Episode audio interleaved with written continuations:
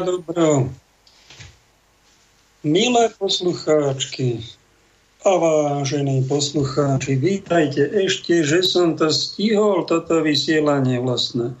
Ja si tu chystám, dojedol som obed a zalievam si tu, hádajte čo, taký chutný nápoj, čakankovú kávu, ražnú, veľmi dobre mi to robí a veľmi dobre sa z toho spí. Kto má problém so spánkom, tak som si ho zadal.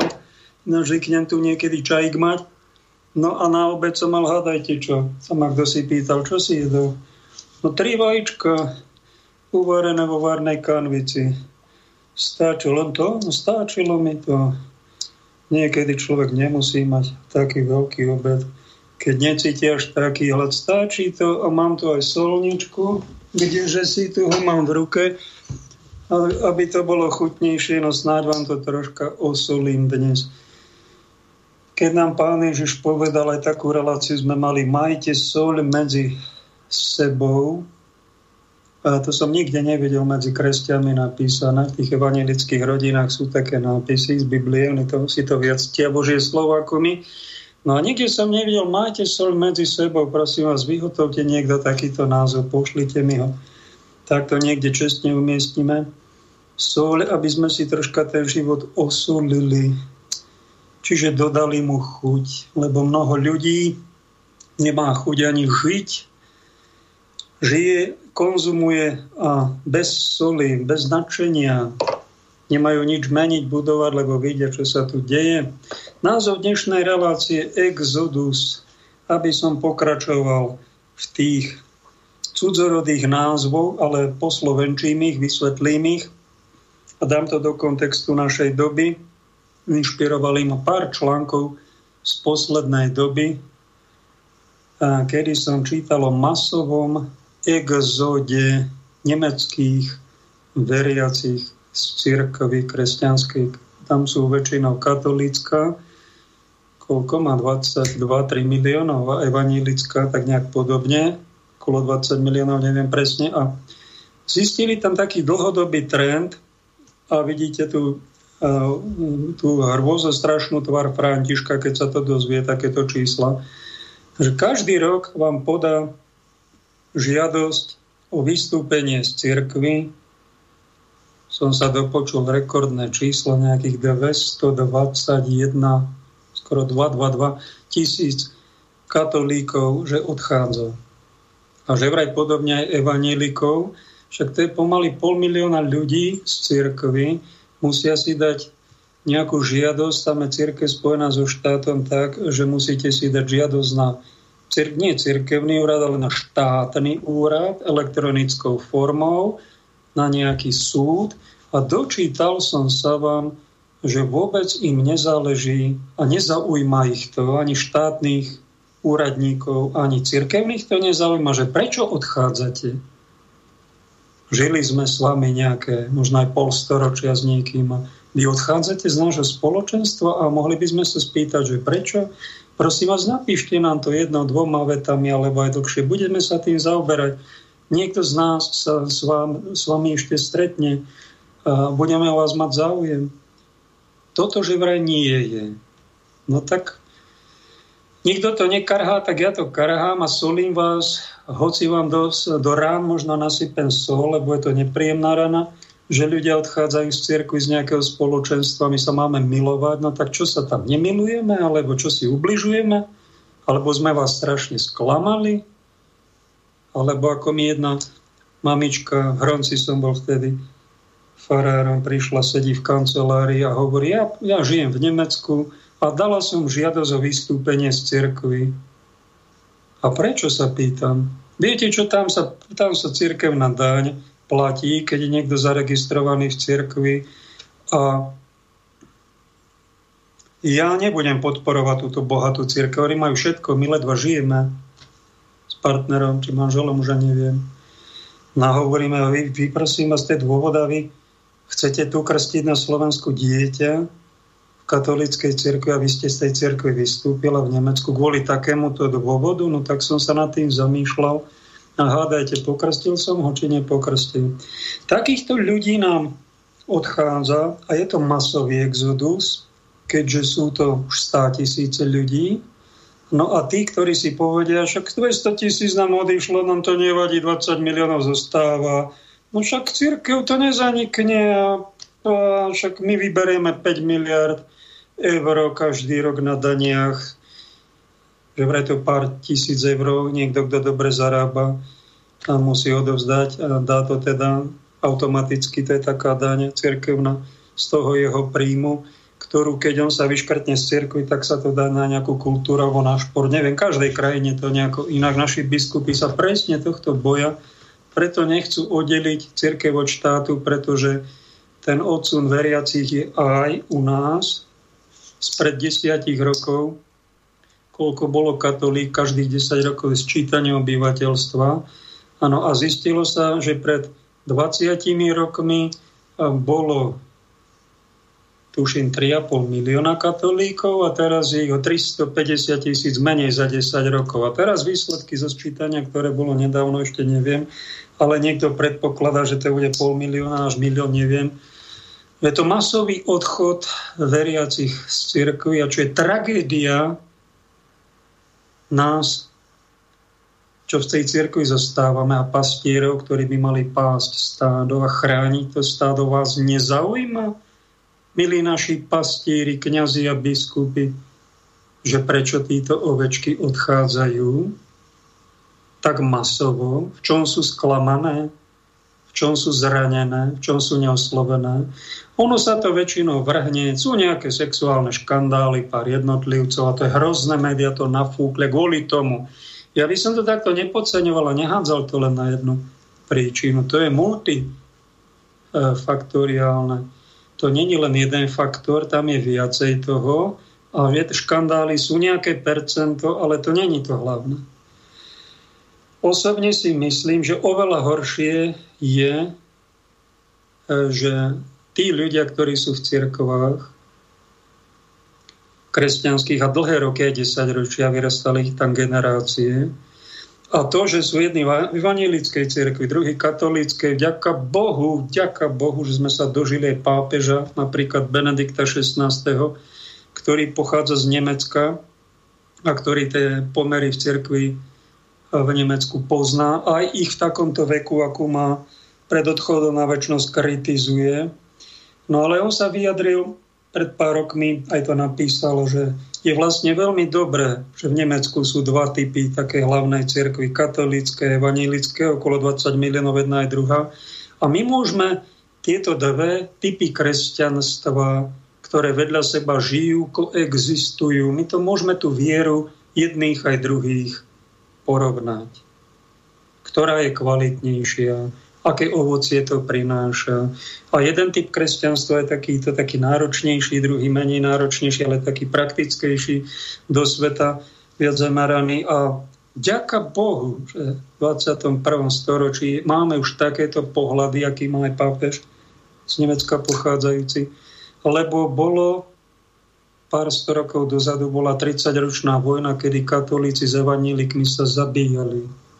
30-ročnej vojne kedy bol zakladateľ iného typu kresťanstva exkomunikovaný, alebo boli takíto hlásatelia kritici upalovaní, kedy nedali pípnuť sme žiadnej alternatíve, žiadnej opozícii a všetci museli byť nanúteno iba jedno, aby sa cirkevná jednota nerozbíjala, bolo to strašne silno strážené, tresty prísne, že opováž sa ty mať iný názor, iný typ kresťanstva, čo si ty dovoluješ? Ty sa neambíš, budeš zatratený.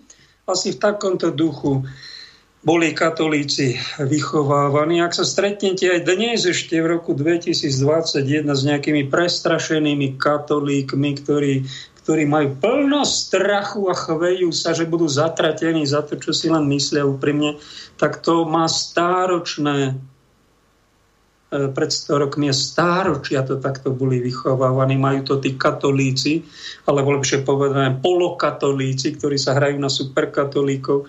Majú to v génoch. Dostrašení. Sú nekatolícky. Doslova sú nekatolícky.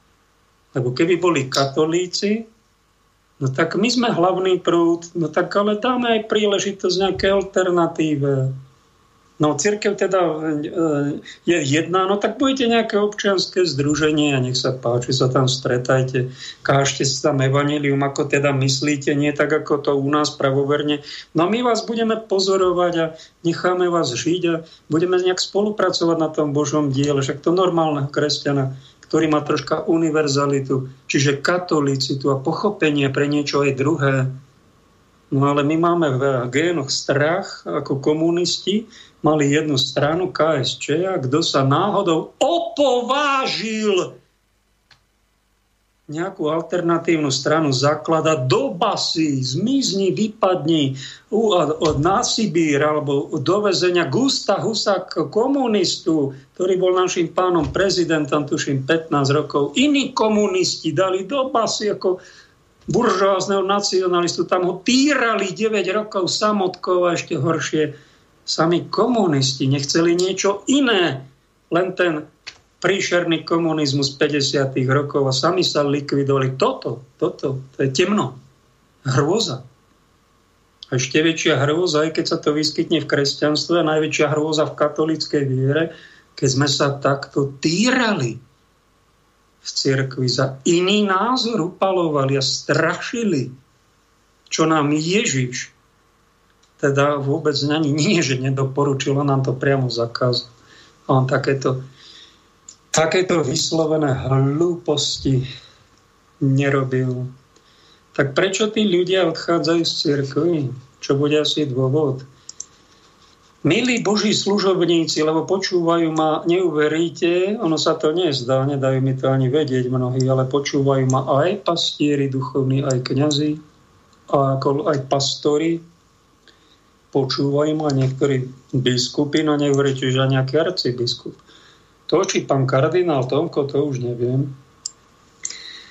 Ale sú to tí, ktorí sú v čele stáda a mali by sa trocha zaujímať, prečo veriaci nám odchádzajú z cirkvi. Tak ja vám to tajemstvo, chlapci, milí kolegovia či ex-kolegovia, ako chcete ma berte, ja som na tom poslednom mieste v cirkvi, aj medzi božími služobníkmi a ďakujem Bohu za takúto, toto miesto, pretože na tomto mieste ste, hoci ste poslední, ale ste slobodní. A môžem hovoriť tak, ako to mám na srdci. A to mi Pán Boh asi, alebo Pána Mária darovala, vyprosila a dala ma sem, aby aj tých 7 rokov, čo vám tu rozprávam, aby som vám nastavoval zrkadlo a hovoril vám do duše, pretože tí, ktorí v kresťanstve sa vždy niekto našiel, kto bol svedomie, kto hovoril pravdu, kto neklamal, kto sa netriasol. Viera e, v cirkvi nezdochla. Aj keď to umiera, aj keď to odchádza, viera v cirkvi nezdochla, ale iba v pár jednotlivcoch. Tak, ako to bolo vždy. Včera tu bol kamarát, spolužiak so synovcom, tak sme išli na Štrbské pleso a ako tak ideme, ideme, tak mu hovorím, počúvať, ty si 19. 19. novembra narodený a vieš o tom, že 19. novembra 2004, koľko si mal vtedy rokov? Som sa dozvedel, že 39. No tak ktorý tu bola výchrica v Tatrách? O, oprelo sa to tu, také malé tornádo tu prišlo výchrica, lahlo tu, ja neviem, či milión, či dva, či tri kubíkov dreva. Už, to, už sa toho tá tatranská príroda pozviechala. Tým vrchom to absolútne neublížilo, ale tým stromom áno, aj ľudia boli vyplašení. No a ono to za tých koľko rokov, 15, 16, 17 vyrástli tie stromy a okrem toho pár tých stromov zostalo tých pôvodných, ale sú tak každý 100-200 metrov od seba vzdialení. A napadlo ma, prečo to tak ne, nevypília tie stromy, však to tak trčí, však to nie pekne vyzerá. A to taká spomienka taká na tú výchricu, ale včera ma prvýkrát napadlo, to sú tie stromy, ktoré odolali tomu strašnému tlaku. Tisíc stromov lahne, ale jeden zostal. A to je ten hrdina. A tak som si uvedomil, dobre, že to tí ochranári, prepáčte, ma to vôbec napadlo ako diletanta, že to nevypílili. Dobre, že to tam nechali a tie stromy sú spomienkou, že toto je medzi nami ľuďmi. Príde nejaká totalita nacistická, komunistická, alebo teraz tento covid cirkus a tlaky, tak sú to len jednotlivci, možno jeden z tisíc, ktorí sa státočne držia. Oni sa aj ohnú, ale nezlomia sa. Ne, neodrovná ich to. A oni sa potom spriamia. To sú tí, ktorí majú vieru ktorí odolali silným tlakom, ktorí sa nedali zlomiť, ktorí vlastne prejavili charakter. A viete, prečo Pán Boh tie skúšky a tie vetry na nás posiela a prenasledovania aj veriacich kresťanov? No, aby nás otestoval. Aká je iná odpoveď? Či sme, čo sme to my vlastne zač? Však keď, sú, keď máme úspechy, keď je čas mieru, keď je čas pohody, chodíme z hostiny na hostinu, z kostola do kostola na tie slávnosti, kadejaké púte, to je, to je to ľahšie v kresťanstve. Príjemnejšie, čo nám je veľmi... Ale to, keď príde nejaká fujavica, nejaký tajfún komunizmu, tam sa ukáže, kto je charakter, kto je udavač, kto je zbabelec, to sa dá z Babylona útek a utečie. Tie hnilé hrušky popadajú. Len nejaký troška silnejší vetrik, už hnilé hrušky padajú z cirkevného stromu a z kresťanstva odchádzajú. Tak je to aj s tými veriacimi, čo sa tvária, že sú kresťania a nejaký škandálik sa dozvedia, že diabolské síly napadli Božie dielo, tam poslali nejakého riešnika, čo v niečo navyvádzal. Ale však to není církev ako taká. Ty neutekaj kvôli tomu z církvy za to, že nejaká, nejaký jeden klerik sa oženil a tvoja viera je otrasená, lebo sa ti farár oženil, alebo ti tam nejako ťa prenasleduje niekto, ti robí nejakú krivdu. Však to robí ten konkrétny človek, ktorý zlyháva, ktorý ťa prosí o pomoc. To není celá církev, ty neopúšťaj túto církev. Stretávam sa s takými ľuďmi väčšinou z tej protestantskej báze, však tých cirkvičiek je tam stovky, rôznych denominácií, tak každý rok mi nejaký Ľubomír posiela také chobotiny, že pápež je antikrist a už som dávno mal z tej cirkvi vystúpiť a vystúpte z nej, to je babylonská neviestka a ty sa nedá, ne, vôbec si neuvedomujete, kde ste. A tá církev je namočená v hriechoch to je od diabla všetko pápež je antikrist a služobník diabla a nič iné. Už ma to tak naštvalo, že som mu povedal, už mi viacej neposielajte takéto veci. Chodte si tam, ak chcete preklínať pápeža, chodte si niekde inde, ale ne, nedávajte mi takéto veci do hlavy. Ja s tým nesúhlasím. To je totálny diletantizmus. V pápežovi vidíte smietko a v vlastnom nevidíte brno nenávistí, Keby čokoľvek ten pápež urobil dobrého, čokoľvek, vy to nevidíte, nechcete vidieť. Nič iné, len nenávisť voči nemu. A toto vy mne dávate, máte Bibliu v ruke. Toto vy robíte, sa nehambíte. Farizei. Sa vieme nahnevať. Ja vám to osolím. Ale to neznamená, že som slepý a že budem robiť si z pápeža modlu a budem sa mu klaňať ako nejaký ďalší primitív ale jednoducho nesúhlasím s tým, aby sa niekto, a to môžu byť aj komunisti, nielen pápež, aby sa primitívne niečo odsudzovalo. To nenávidím z duše. Tento primitivizmus, ktorý prechádza do chrapunského odsudzovania diabolského. A keď niekto drží Bibliu, tak je to niečo obludné. Takýmto, s takouto výbavou. Nevie vôbec rozlišovať ešte predtým odsúdi niekoho, zatratí a nič iné. Nevie ho pochváliť, nevie niečo oceniť, nevie si niečo vážiť, ale len nenávidí a čierno-biele videnie ešte to natláča druhému, aby aj on bol takýto, buď farboslepý, alebo čierno-biely. Toto spravodlivý človek nerobí.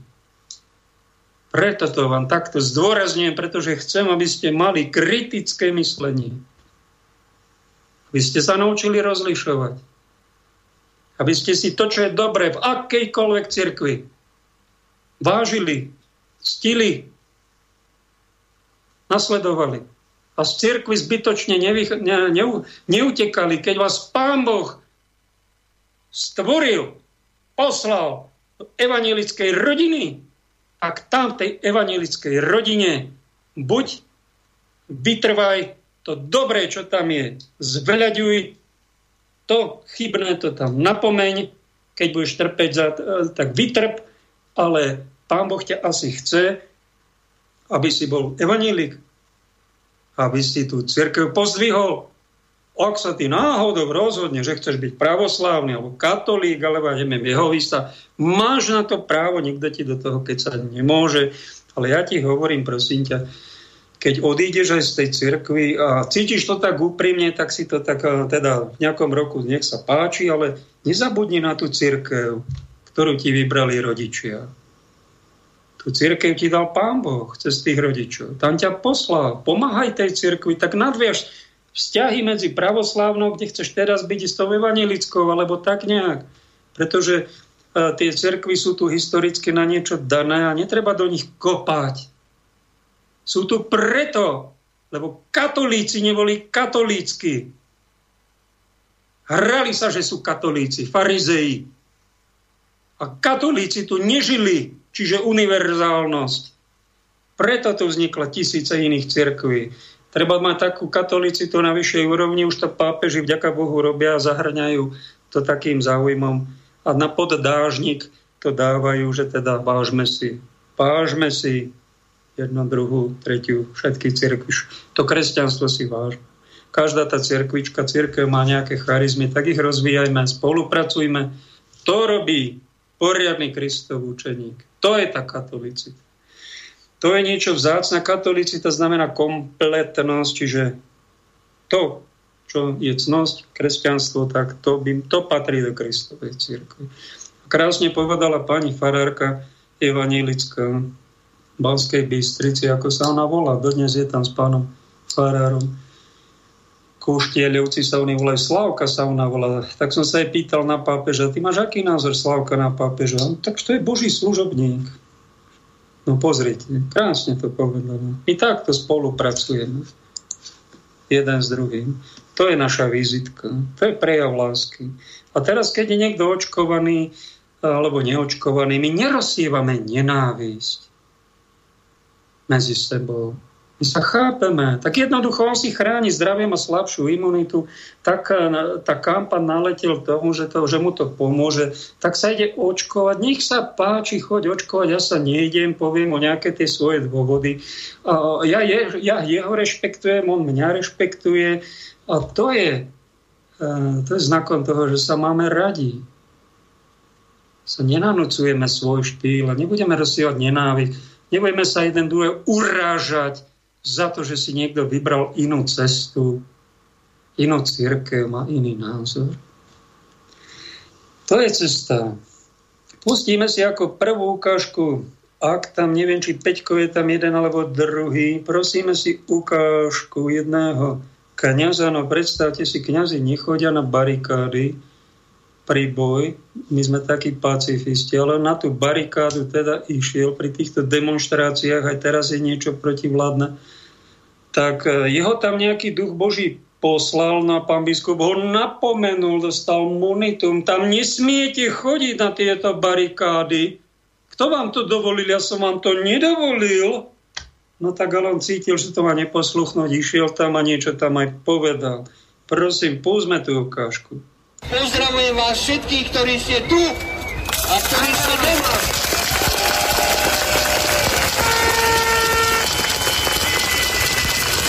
Dúfam, že som na nikoho nezabudol. Počujte môj hlas, mám vás rád. So smútkom musím konštatovať, že väčšina mojich kolegov, kňazov, má strach. Strach slobodne a kriticky myslieť a konať. Ale ten, pamätajte si ľudia, kto má strach, ten nemá vieru. Kto má strach, nemá vieru.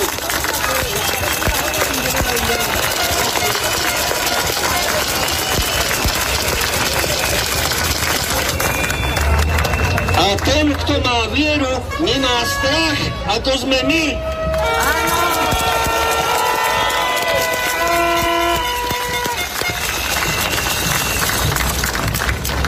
Za 30 rokov veľmi dobre poznám túto spoločnosť zvnútra a nechcem e, veľa hovoriť, ale milujem církev a preto ju kritizujem. To je môj postoj. Paradoxne mnohí moji kolegovia nemajú až takú bázeň pred Pánom Bohom, ale majú strach z biskupov, strach z choroby, strach zo straty milovanej práce, ale aj strach zo straty prideleného miesta. Kto má strach, nemá vieru. Niektorí majú dokonca strach o tento pomíňajúci sa pozemský život, z ktorého aj tak nikto neodíde živý, ako to poznamenal jeden vtipný mysliteľ.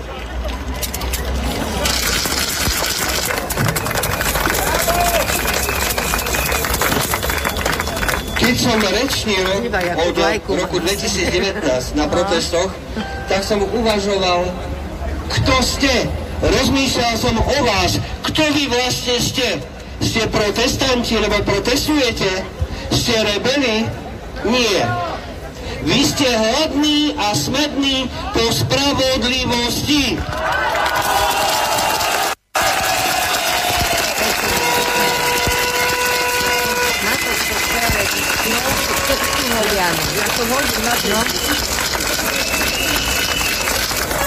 A, a blahoslavený, hladný a smedný po spravodlivosti. Ale zodpovední nechcú alebo nemôžu uspokojiť tento náš hlad a smet. Väčšina z vás tuší, že tak na svetovej ako aj na slovenskej scéne sa deje niečo veľmi, veľmi zlé. Niektorí, čo sa informujete, viete, že diabol už odkryl karty. Nekonformní vedci, a budem sa odvolávať na vedcov teraz, urobili analýzu tejto experimentálnej uh, chemickej uh, látky, ktorú nám chcú pod, pod, pod zákonom pichnúť do tela.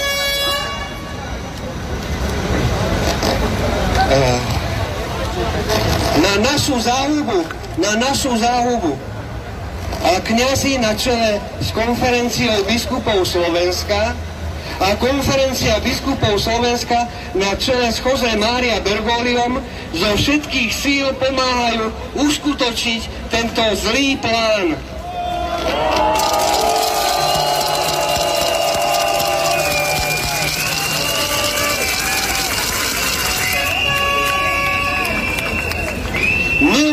Bratia kňazi, vráťte sa k ideálom, s ktorými ste vstupovali do služby dobrého pastiera. Dobrý pastier aj život položí za svoje ovce.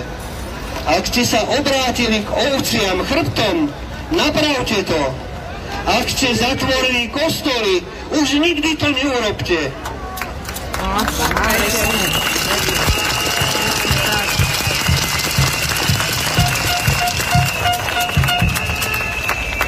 Spomente si na Don Boska. On v čase moru v Turíne osobne sa staral o chorých v teréne. Nenechajte sa pomýliť zlým. Bergoglio sa nechal zneužiť aj našou vládou, aj našim ministerstvom zdravotníctva, sa nechal zneužiť na túto špinavú reklamu, že na omši môžu byť iba očkovaní.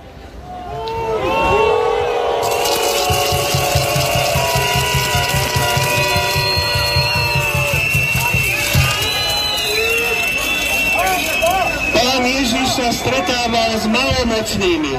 A tu nejde o mor. Vy ste vzdelaní, informovaní a navyše pri vysviacke ste dostali dary ducha. Oblečte si prírodu viery a meč ducha. Boh dáva takú silu, ktorá hory prenáša. Keď je Boh s nami, kto proti nám?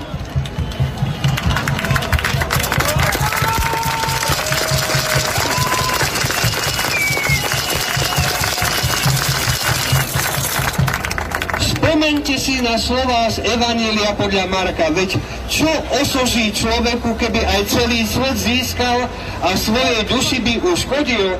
Alebo za čo vymení človek svoju dušu? Nič nestojí za to. Nič. lebo oni nám chcú vziať dušu. Prebieha genocída národov zeme, aj môjho milovaného slovenského národa. Toto som adresoval mojim kolegom, kňazom.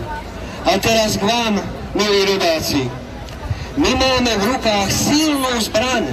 My sme veľmi silní, aj vôbec nie sme bezmocní. Stačí s pomocou Božou vystrieť zhrbený chrbát, nadýchnúť sa a kráčať vpred v pravde. Boh nás neopustí nikdy. Iba my môžeme opustiť Boha a jeho zásady.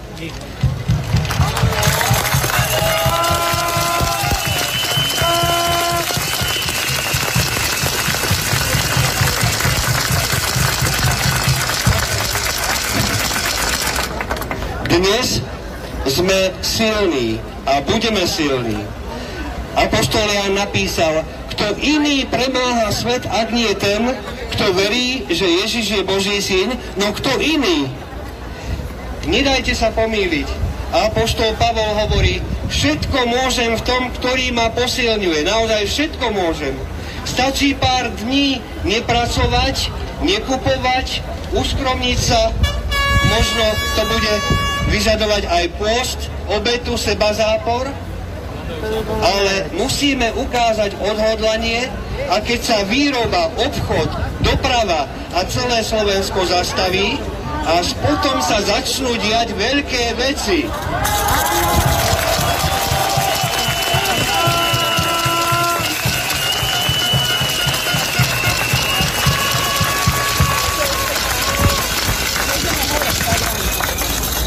Bratia a sestry, my, my nemáme čo stratiť. Umrieť musíme všetci.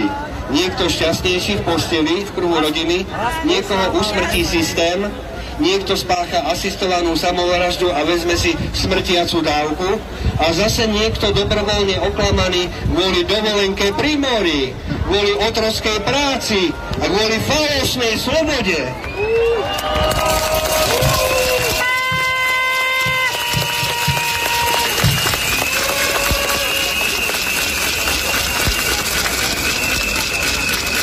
Radšej umriem slobodný, ako žiť ako otrok.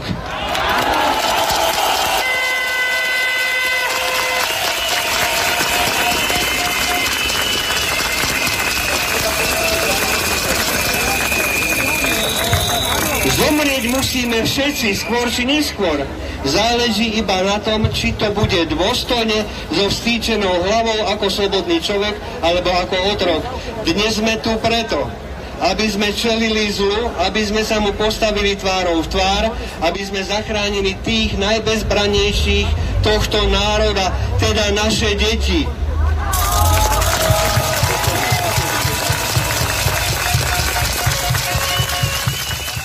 Tak, vypočuli sme si, čo sa udialo eh, pred pár dňami. Tento brat má na podiv ho poznám roky. Sme boli spolu vysvetení v 90 a v 2012 spoločne v jeden týždeň odvolaný, ako keby to niekto z hora riadil. Tak ja som išiel cestou, som sa modlil, čo mám robiť do médií, tak som v médiách. On tomu nerozumel a povedal, čo tam robíš. A ja som povedal, a ty čo robíš? Ty kde robíš, ako kniaž to kde žiješ? No tak on po týchto demonstráciách chodí a ja mu hovorím, vieš čo, mňa sa tam neťahá. A potom ma tak napadlo, že pán si posiela svojich služobníkov. Jedného tam, druhého tam a tak to asi má byť. A zaujímavé, že nás tam neposlali naši biskupy, ale nejaká prirodzená vyššia moc a nejaké také, sme sa aspoň prejavili, kolega jeden mi hovorí, aspoň sa teraz prejaví, keď si slobodný, čo si ty vlastne zač, keď ste na slobode. Veru, veru, tak sa to prejavuje. Tak za toho pochválim, že má pevný hlas a že išiel medzi ľudí a snažil sa ich, ako vedel, ich povzbudil. To, e, že dostal monitum, čiže napomenutie biskupa za to, že ho videl niekde so štólov, ako sa modlí s demonstrantami pred prezidentským palácom, pán biskup okamžite to dostal nahlásené, okamžite ho listom napomenul, to je také napomenutie jedno monitum, druhé pred potrestaním, že toto bez dovolenia biskupov robí. On to cíti, že to má robiť. No. A myslím, že ten biskup v tomto urobil chybu že ho tam nevyslal, neinštruoval, nepovzbudil a nepovedal, choď, choď povzbudiť tých ľudí, však my musíme tých ľudí brániť, tam, kde sa pošliapavajú ľudské práva, No tak dostal potrest, také upozornenie pred potrestaním. No a to, že bol aj v CPZ už na tri dní ho policajti zatkli, hodili do basy za takúto činnosť. Biskup ho napomenul, tak to už ani neviete, preto vám to pripomínam, že to je cesta, potom už začína cesta krížová. To sú tie zastavenia krížové cesty. Podobnú chybu urobil za socializmu biskup, arcibiskup kardinál Tomášek v Prahe, ktorý takto napomenul a potrestal suspendáciou. Suspendácia to je niečo, čoho sa boja kniazy viac ako diabla a pekla, lebo to je potrestanie ako za ich neveru a odpad od vieria. Za čo bol potrestaný ten pán kniaz Václav Malý? No za to, že išiel do podzemia komunikoval s Chartou 77, tuším to aj podpísal, navštevoval tie podzemné priestory Havla a tých protestantov vtedajších, ktorí chceli zhodiť, aj sa im to podarilo, totalitu komunistickú.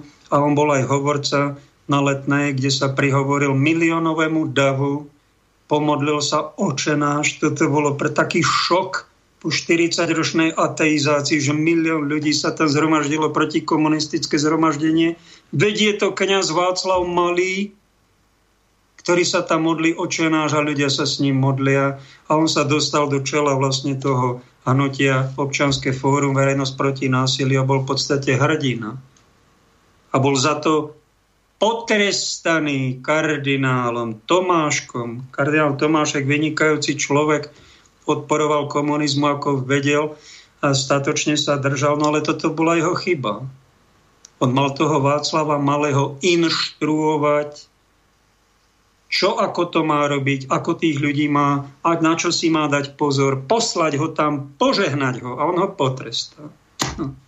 Ako sa to vyvrbilo, komunizmus padol a Václav Malý sa dostal, že je pomocný biskup Pražský teraz, neuveriteľné, tom pán kardinál Tomášek je vo väčšnosti, no a čaká sa na nového pána arcibiskupa, kardinála v Prahe a určite pána biskup Malý, jeden z kandidátov, to bude gol, keď on bude nástupca toho Tomáška. On náhodou bude kardinálom pražským. No ale všimnite si, že on musel byť potrestaný, musel vyhodený z kňažskej služby za to, že pomáhal tomuto odboju vtedajšiemu disidentom, ktorí bojovali za ľudské práva, za dôstojnejší život, za slobodu. No, to takéto chyby robia aj biskupy. O tom sa mlčí. Ja tu nemám zakázané o tom mlčať. Všetci ma počúvate a viete, prečo ma počúvate. Lebo takéto informácie, ako mi jedna pani e, Terezia, pozdravujem ho z Kežmarku, povedala, sa tu dozvedám, čo sa inde nedozviem. No prečo sa to inde nedozviete? Čo sa, koho sa boja? Aj v tom lumene. Oni nechcú znepokojovať poslucháčov takýmito citlivými informáciami, že a, a pán biskup Malý bol suspendovaný kardinálom Tomáškom, no ale prečo? Však to je život, to je jeho životopis, to je biskup katolíckej cerkvy, možno to bude nový kardinál. No. A čo sa, ko, čoho sa bojíte? Že sa církev zosype? Však vo vás je už zosypaná tá církev. Však vy nemáte pevnú konštrukciu, však tá církev je založená na skale, pravde, keď sa dozviete nejakú pravdu, nič iné sa nezosype, nič iné. Len tie vaše falošné chrámiky, psie búdy, ktorých drychmete, neštekáte, sa tam trasiete. Tie treba zničiť. Tie aj tak budú zničené. Boží chrám, ten zostane, aj keď to bude antikríza, pošľape všetko. Boží chrám sa nezrúca. Kresťanské hodnoty ani jednej pravde Antikrist neublíži. Ani jednej pravde, ktorých je tisíc. Zosype, ak sa zosype niečo, tak to je to už zosypané vnútri. Je to hnilé. To vôbec nie je ani církev. Šaškáreň. Psie búdy. Bude po nich. Budú zdemolované. Boh to dopustí. Ako dopustil? Spálenie Ríma. Nerom, ktorý obvinil kresťanov, že oni ho podpálili, on to podpálil a niečo aj horelo. tak to sa, to sa na niečo deje. Čo musím napomenúť môjho kolegu? A neuveríte, že som ho napomenul telefónom medzi štyrmi očami, že robil chybu v tomto prejave, poviem vám akú. Napomenul som ho včera osobne medzi šiestimi očami Čiže splnil som evanílium a keďže nerobí pokánie, len to sa mi neospravedlnil, tak ho napomínam už aj verejne, aby som zachoval Božie slovo. A pa, spýtal som sa, prosím ťa, aby som tvoje meno neprezradil, lebo si ťa vážim. Tak aké, máš na meno? Meno, že Pavol. No tak počúvaj, Pavol, ja som Pavel. A to L v koncovke Michael, Samuel, Izrael, Natanael, Pavel. To L znamená Elohim. Niečo Božie v tom mene. A radšej budem Pavel ako Pavol. Tak týchto Pavlov napomínam aj teba, ty ako kňaz, ako sa opovažuješ verejne pápežovi povedať, že je Bergoglio. Ty sa nehambíš. Stratil si úctu k pápežovi. On mi hovorí, ale ten pápež má informácie. On vie, čo sa robí. Globalisti napadli celý svet. On musí vedieť, čo je v tých vakcínach. On ich doporučuje, on robí zlo. Počúvaj, mu hovorím. Ty si myslíš, že pápež, tvoja chyba najväčšia je, brat Pavol, a všetci Pavlovia, vy si myslíte, že pápež je neomilný vo všetkom. Nie je sú dôkazy, že František sa ospravedlnil za migráciu, ospravedlnil, že to teda ne, ne, nespracoval správne, ospravedlnil sa prišlo osočenie na nejakých troch kňazov, že sú pedofily. On to inicioval, aby boli vyhodení. Potom sa zistilo, že nič neurobili, tak sa za to omluvil. Sú dôkazy na internete, že pápež František sa míli. Je to omylný človek nemá tých najlepších poradcov ani na vakcináciu a on sa stradí určite s nejakým krčmérikom, čo tam pri ňom pobehuje a ten mu povedal, že vakcíny sú úplne v poriadku a keď e, sa dozvie, e, že čo je v tých vakcínach, tak bude mať taký výraz tváre, nielen aký, že je prekvapený, to taký, keď sa dozvie, že je na Slovensku, budú iba očkovaní, ho môcť tam mávať mu a neočkovaní budú skovatí v katakombách, tak bude mať takýto výraz tváre, ako vidíte na uputavku na dnešnú reláciu. A keď sa vám dozvier pravdu, čo je v tých vakcínach, aký sajrajt tam je, že tam nie sú len kazítka z potratených detí, ale že sú tam aj nejaké geniálnymi židovskými vedcami. Sú tam aj kurvítka, ktoré niektorých ľudí aj zabijú. Sú na to tisíce dôkazov už po svete a sú tam aj stá tisíce vedľajších účinkov. A ešte nevieme, čo to narobí, tak sa potom chytí tými rukami aj na oči si dá tie ruky. A keď uvidí, aké to má dôsledky na celú planetu, tak si za, za temeno hlavy miesto toho solidea dá ruky, aby sa hambiť, pretože tá hamba bude na ňo padať, že ako on uveril akým poradcom na medicínu. A ty ako kňaz by si mal toho pápeža, jeho úrad nástupcu svätého Petra obhajovať. Ty by si mal vysvetliť, že jeho sveto sa v tejto oblasti, prepáčte, míli a treba, mu, treba si to... To on není odborník určite na vakcíny, to, to musíme sa troška aj povzniesť na to. A ty si tohto nášho pápeža Petrovho nástupcu zhodil verejne. Ty si myslíš, že ten pápež je neomilný vo všetkom a že teraz spolupracuje na zle. Tak to vyznelo a robíš pohoršenie, za toto by ti mal biskup dať monitum za to, že ideš na barikády, že tam takto rečníš, za to by ťa mal požehnať a pochváliť. Čo neurobil, samozrejme. No a teraz, keď si zhodil pápeže, tak čuší biskup. No tak a toto je to, on, on tiež spí, či ako. Tak ťa napomínam aspoň ja, so svojím steným publikom, čo sa tu deje. A aby som dal nejaký dôkaz histórie, že pápeži nemali, šťa, mali milosť úradu, tak ako niekto je vysvetený na biskupa, no tak dostane milosť úradu. A má z toho aj veľké výhody, aj radosť. A keď je dobrý biskup, všetko tak, ako má krásne. Ale nemá milosť na to, aby mal tých najlepších poradcov. To je, tam sa mu ako náš pán biskup Rudolf zveril majetky nejakému banskému inžinierovi mladému. On rozhodoval o cirkevných majetkoch, tam predal nejaký pozemok po cenu, odložil si asi nejaké veci bokom, peniaze a potom pán biskup sa ho pýtame, to ako tento už není zamestnanec biskupského, ten, čo spravoval tie majetky, ten ma podťal. Bol podvodník, švindler. A pán biskup sa hneval. No vidíte, a vy ste prišiel na to, že nie ste neomilní, že máte tu aj iných poradcov, len ste si ich nevšímal, vybral ste si tohto inžinierika, ktorý vás strašne poranil, sklamal a podviedol. A toto sa v cirkvi na rádiu Lumen nehovorí, to sa tutle.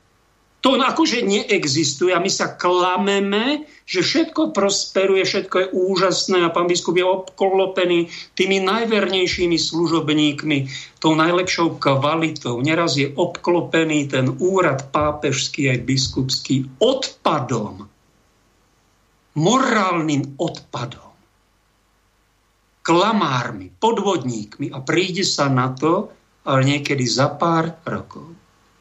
Počúvajte, čo sa stalo. Statočnému pápežovi Levovi XIII, za čo nie je vyhlásený za svetého. To bol tak sociálny čítiaci č- e, pápež, krásne 1878 až 1903, čiže toto sa udialo asi pred 120 rokmi, že ho navštevoval nejaký obrátený, e, či z akej viery, či neverí, nevie, volal sa Leon Taxil 13 rokov sa ním nechal podvádzať týmto špekulantom a rímskej cirkvi pripravil ale tisícročnú hambu. Keď sa Taxil priznal sám ku svojim figliarským žartom, ktoré si z pápeža robil v skutočnosti a pred ním hral, ako sa mu ukláňa, ako slúži Svetej cirkvi, ako jeho vysoká odbornosť je na najvyššej úrovni, čo sa týka ekonomiky a, a stabilizovať chcel situáciu, a teda vo Vatikáne aj s tými financiami, majetkami. Tak tento náš pápež vyslovil nad ním takúto modlitbu v úvodzovkách, strašnú kliatbu, ktorú pápeži používali na tých najväčších mafiánov a diablov medzi, takzva, medzi ľuďmi. Táto kliatba doslova znela. Mene všemohúceho Boha Otca, Syna i Ducha Svetého, písma Svetého, Sveté a nepoškvrnené Panny Márie, Matky Božej, v mene všetkých anielov, archanielov, trónov, mocností, cherubínov, serafínov, v mene patriarchov, prorokov, evangelistov, svetých mučeníkov, vyznavačov všetkých blahoslavných božích vedome konáme, že vyvrhujeme z cirkvy a zatracujeme Lotra, ktorý sa nazýva Leon Taxil a odháňame ho od dverí svetého Božieho domu. Preklína ho Boh Otec, stvoriteľ sveta, i Boh Syn, ktorý trpel za pokolenie ľudské, i Duch Svetý, ktorý krstom ľudí osvietil, i Sveta viera, ktorú vykúpil náš spasiteľ, preklína ho Svetý Michal, ochranca duší. Neboj zemi všetko, čo je na nej sveté, preklína ho. Nech je prekliatý všade, kdekoľvek sa nachádza, v dome, v poli, príbytku na Prahu chrámovom. Nech je prekliatý v živote i v hodine smrti. Nech je prekliatý vo všetkých činoch svojich. Nech je a pije. Keď je hladný alebo smedný, keď spí alebo bdie, keď chodí, odpočíva, keď sedí alebo leží, nech je prekliatý vo všetkých častiach tela svojho, vnútorných i vonkajších nech sú prekliatého vlasy, mozog, sánky, čelo, uši, obočie, oči, viečka, dlane i ruky, jeho prsia i vnútornosti, chrbtica, slabina so všetkým, čo k nej prilieha, lítka jeho, kolená, nohy, aj, ne, aj nechty, aj nechty. Nech choroby zožierajú ho od temena hlavy až k chodidlám novoch. Už to končí. Už je to, je to dosť, čo? Nech Kristus, syn Boha Otca živého, prekla jeho celou svojou mocou. Nech neboj všetky jeho mocnosti prenasledujú ho potiaľ, kým by sa nepokoril pred nami. Amen. Tak toto je, však neznáme takéto, ale tá církev bojovná. To je skutočná církev, ktorá bojuje. Nie tí pacifisti. To je nahnité kresťanstvo. Toto sú, to je prvá línia božích bojovníkov. Posledná kliatba takáto, ktorá je v histórii cirkvi má 120 rokov. Toto robili pápeži priebehu histórie dejín, ale nie na hociakého teda no, na takých Jano Husovca to nepatrí, ale keď je niekto, fakt, to asi nešlo o 5 eur, ani o 100 lír. Ja neviem, či tu bolo hre miliarda či 100 miliard cirkevného majetku, že sa staral strašná hamba. Ani na teologických fakultách sa neučí, koľkáka škoda. Tento Leon Taxil urobil spolupracovník židovských bankárov, bol poslaný od Rothschildovcov a takto navonok predstíral, že ide slúžiť pápežovi 13 rokov. Podvádzal pápeža. Dostal sa do tých e, tajomných komnát vatikánskych a to nikto ani nevedel. Pápež to vedel, preto sa strašne nahneval, pretože pápeža podviedol. A tie majetky ja neviem, či tým Rothschildovcom, či sebe to dal, alebo nejakým bankárom z cirkvi, ktoré, ktoré pretrpeli a ľudia veriaci dali a to tam bolo nahromažené, tak on to uchmatol, ten obrovský balík a posilnil ten syndikát týchto bankárskych zločincov. Takéto niečo, keby pápeži potom už boli posledné 100 rokov, sú moc umiernení, už takéto niečo nerobia. Niekto by sa možno spýtal, má právo pápež preklínať? Toto však, no, toto sa nepatrí. Pán Ježiš toto robil, no ale tam eh, však si prečítaj v Evangeliu, že pán Ježiš preklial figovník. Preklial figovník. Pán Ježiš. A ty, keď si nikoho nepreklial sveto, no tak ty nie si kompletný. To ti mám detaily, ak chceš ti osobne poviem alebo to není moc do vysielania, ale jednoducho to je, to je spôsob vojny, tá kliatba sveta. To je boj.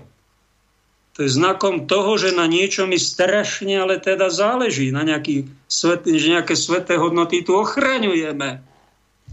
Preto tá sveta kliatba. Aj svätý Apoštol Pavol povedal, vyskytovali sa tam nové interpretácie Evanília, možno nejaké iné apokryfné Evanília začali ohlasovať a začalo tam gnoza prenikať do kresťanstva, tak Pavol Apoštol hovorí, ak by niekto hlásal iné evanílium, než to, ktoré sme vám zvestovali, nech je prekliaty. Toto povie duchovný muž vo veľmi výnimočnej situácii, tak ako ja som ve veľmi výnimočnej situácii zafajčím, ako som to dnes robil, kto si prišiel a fajčil, tak dá jednu, dám si jednu cigaretku s tebou za rok. Mne to neublíži a bolo také spoločenstvo. Tak toto je niečo také takisto výnimočné, toto sveté prekliatie, to sa nepoužíva každý deň.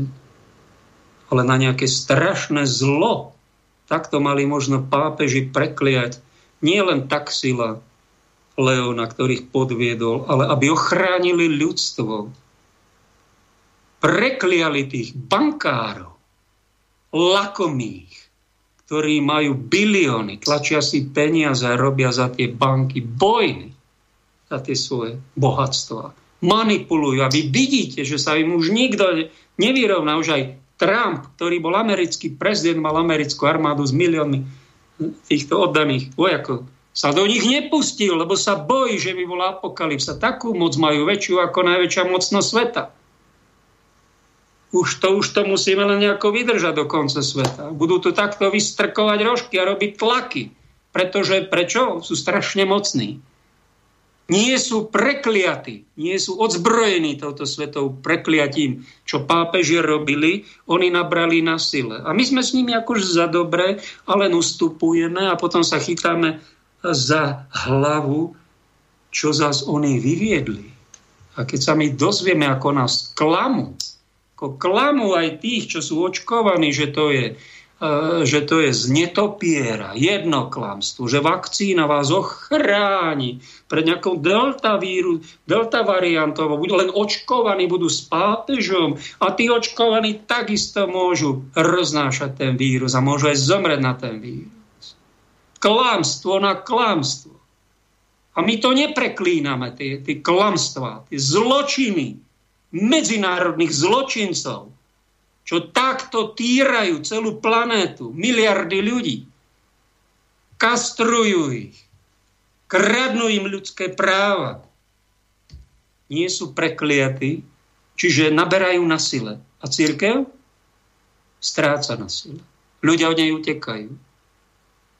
Cítia, že nie sú chránení. To je asi väčší problém ako nejaké cirkevné dane a nejaké, nejakých pár sto eur. To je nič. Toto ľudia cítia, preto masovo utekajú z tej cirkvi, masovo nedôverujú tým svojim pastierom, pretože sú to pacifisti. Nie sú to bojovníci, ako som vám to prekázal. Lev 13. To bol ešte bojovník. Bol ešte väčší ako Gregor Veľký v 11. storočí. A nebáli sa nikoho. Prekliali aj cisára, ktorý zločine klamal zločine konal a ten cisár padol. Toto by mala byť vizitka duchovných mužov. Ale čo sme my? Myslíte si, že my sme muži? Ja vám to prezradím, to najväčšie tajemstvo. Nie sme. My sme len chlapci. Chlapci. A keď budete mať 10 titulov aj arcibiskupské tróny, tak ste len chlapci, ak ste pacifisti ak na svetu kliatbu ste nad nikým zločincom nevyslovili a len poviete, no nič sa nedá. My máme ešte väčšiu zbraň, ako je sveta kliatba. Tento prekliatý figovník. Finančný. Nemravný. A to je exkomunikácia. To je ešte exorcizmus. Exorcizmus. Mene Ježiša Krista by sme diabolské sily vyhnali. Ale kto by to robil však? No, nejakej ženy, možno nejakého exorcistu necháme, aby vyhnal nejakého démoníka, ktorý tam mu týra, ten tam kričí a zavíja ako nejaký, nejaká zviera. To ešte robíme, ale že by sme sa my prosili moc Božiu, aby vyhnal diabolstvo e, z riadenia planéty. To nás ani nenapadne. No tak keď vás to nenapadne, tak si to užite, tých diablov, ktorí to tu už apokalypsu spustili a už ju zastaví len posledný súd. Dáme prosím nejakú pieseň.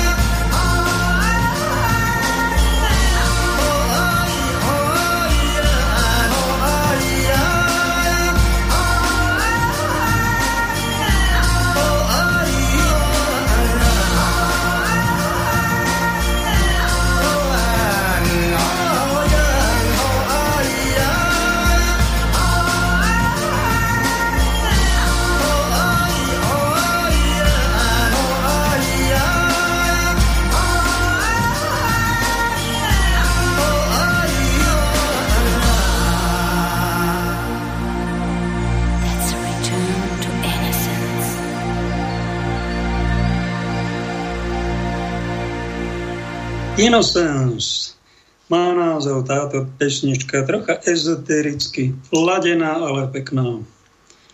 Tento týždeň pekne ďakujem Eduardovi a za jeho uznanie, že táto práca ohlasovania takéhoto razantného, úprimného evangelizácia v médiách, že to má nejaký zmysel, niečomu to dáva, niečo mi poslal. Ďaká aj Jozefovi, Lubomírovi, Miroslavovi, Miloslavovi a pekne ďakujem. Pomáhal som v Dolnom Kúbene Jozefovi fúrikovať, ale potom začalo pršať nejakých pár fúrikov a zeme sme tam odhádzali. On mi dal za to s pani Rúženkou 20 eur, to som si ani nezaslúžil, tak som zobral na benzín. Ďakujem im za podporu. E, ak sa vám to páči, ak ma chcete podporiť, tak na umeniežiť.eu dočítate sa viac mojej tvorby. Niečo spriaznené je na spirituálny kapitál.sk. A ak chcete, ak ma podporíte, tak sa za vás denne modlím, žehnám.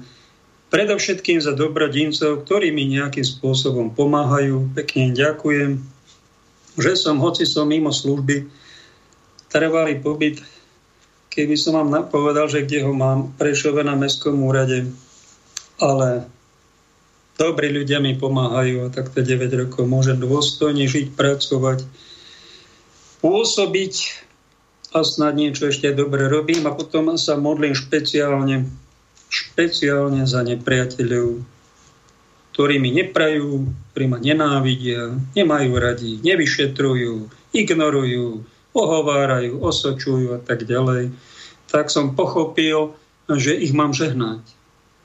Tak ich každý deň sa za nich modlím, žehnám a zistím, viete, aký fenomén, že ma pán požehnáva. On to obracia na dobré. A snáď možno ešte niečo aj vyprosím Nikoho nezatracujem, to je moja zásada, to som vyčítal z Evanília. Nemám na to právo. Keby ja niekto mi ako čo zlé, alebo čo zlé by robil, nemám právo nikoho zatracovať. Ja ho mám povinnosť milovať, napomínať a dúfať, že sa snáď niekto aj obráti. Keby, keby bol aj kriminálny, keby to bol nejaký Leon Taxil súčasnej doby, my nemáme právo niekoho hádzať do pekla, ešte nie sme na poslednom súde. Aj z toho posledného zločinca sa ešte môže stať člen neba a budúci aniel. Počujete dobre? Najväčšieho zločinca, chrapúňa, pedofila sa môže stať aniel ešte, ak sa on obráti a povie Ježišu Kriste, zmiluj sa nado mnou hriešnikov tak začína jeho záchrana a bude zachránený, ak v tom vytrvá. A ty, ak si dnes veľmi dobrý kresťan, ktorý 50 rokov si v čele cirkve tam robíš, e, robíš ako vieš najlepšie a všetci vedia, aký si ty statočný, dobrý, milý, zbožný. Ak máš v sebe nejaký ťažký hriech, utajený, možno toto odsudzovanie, že ty niekoho zatracuješ, že to je ťažký hriech. Aký ťažký hriech? To je ťažký hriech? No ťažší hriech je to, ako keby si išiel do bordelu, tam zhrešiš s prostitútkou, je to ťažký hriech, budeš za to zatratený. Ale oveľa väčší hriech má niekto, kto sa hrá na svatého, svatuškár jeden farizej, ktorý smilní duchu, čiže nezachováva Božie slovo, porušuje to, čo nám tu Ježiš pán povedal, že nikoho neodsudzujte, nikoho nesúte predčasne, nevytrhávajte kúkol, nemáte na to práva. On odsudzuje, zatracuje a chce kúkol vytrhávať, ešte to nanocuje iným a przní ich takto, čiže robí duchovné smilstvo a maskuje to, že je svatý, čiže robí stokrát väčšie smilstvo, budeš zatratený. V pekle sa na, prebudíš medzi diablami, ak budeš páchať takéto utajené hrôzy. Ťa vyzýva nejaký Paľo Pakoš, teda prepáč, prepáč, pane, pán Boh cez nejakého Paľa Pakoša alebo nejakého iného Božieho služobníka, obráť sa. Oľutuj si to. Povedz, pane, prepáč. Ja som nezachovával tvoje prikázanie. Toto si nám dal ako prikázanie milovať sa navzájom. A milovať znamená nezatracovať. Prečasne niekoho. A keď som to ja robil, pane, prepáč mi, odpust mi. Tak začne tvoja spása. A budeš aj ty medzi anielmi. Tak ti to prajem. Teraz si dáme, ale vám to tu solím, čo? A kto si mi tak povedal, to bol tiež napomenul ho ten istý pán biskup. Viete za čo? Už je dôchodku ten kniaz. A, a napomenul ho biskup za to, že robí duchovné cvičenia pre Kotlebových poslancov, ktorí normálne sú zvolení v parlamente, niektorí sú kresťania, pozvali si kňaza a on robil duchovné cvičenia, ten biskup ho napomenul, čo to robíš, dostaneš, budeš potrestaný, že ty sa venuješ takýmto No ale však toto napomín, toto je dobrý pastier, toto robí, no to nerobí však. Tak nech si dá ten pán biskup pozor, lebo on, nech si spomenie na to, že keď bol bohoslovec, tak išiel tam dolu, mali sme takú kaplnku, on sa tam išiel modliť a stúpil si tak na reverendu, sa ponáhľal, že sa zrútil tých schodov a padol tam na tie schody.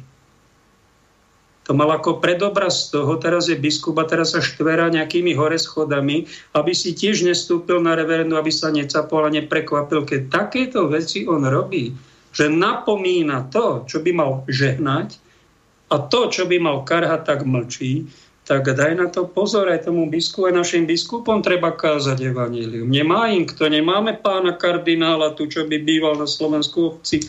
Pán kardinál Tomko tu chodí do Bardejova, že vraj, tam, kde si blízko neprezradím, kde neviem, či tohto roku prišiel, ale nemá karhať našich biskupov. No tak ich pokarhajte vy tak z úctou, milí lajci matky, otcovia, kresťania, čo, čo máte jasno, ktorí ste nestratili úctu k cirkvi a k cirkevným predstaviteľom a ktorí nechcete utekať z tej cirkvi, ale vám záleží, ako pekne ten kniaz Pavol na barikádach povedal, milujem církev, preto ho prenasledujem. Tak tento brat, čo bol dostal na pomenutie, ten starší mi povedal, treba posoliť posoliť. Nemusíme nás byť veľa, aby sme to presolili. Tak ak som to už presolil, tak mi prepáčte, to sa mi občas stáva, tak si dáme niečo na vyváženie trocha z normálneho sveta.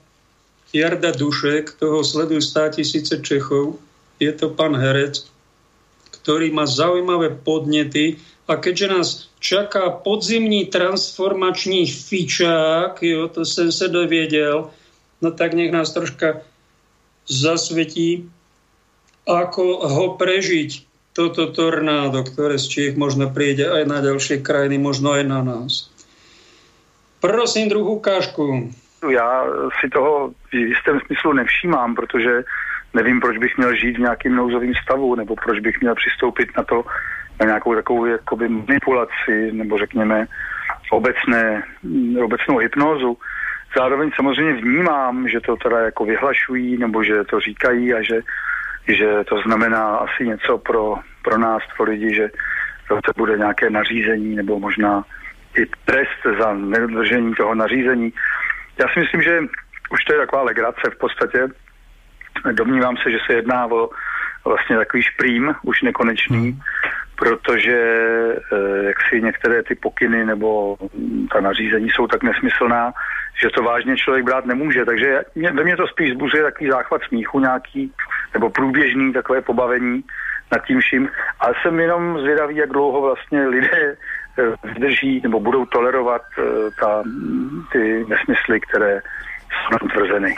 Takhle nějak bych to asi viděl. Jste... Takže já se tím částečně bavím, částečně samozřejmě cítím nebo si povídám s lidmi, kteří jsou z toho unavení nebo podráždění a už toho začínají mít dost.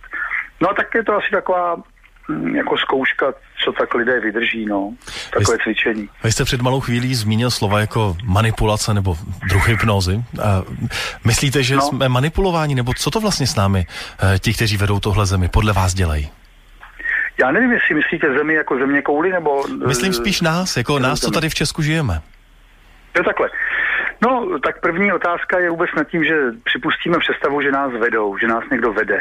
Já se domnívám, že lidé, kteří se chovají tak zmateně, mm, by nás neměli vést, nebo neměli bychom se nechat jimi vést. Že vůbec celá ta představa, že člověk potřebuje něk- někoho, kdo by ho vedl, je v zásadě cestná, jo? že uh-huh. je v jistém smyslu milná a chybná.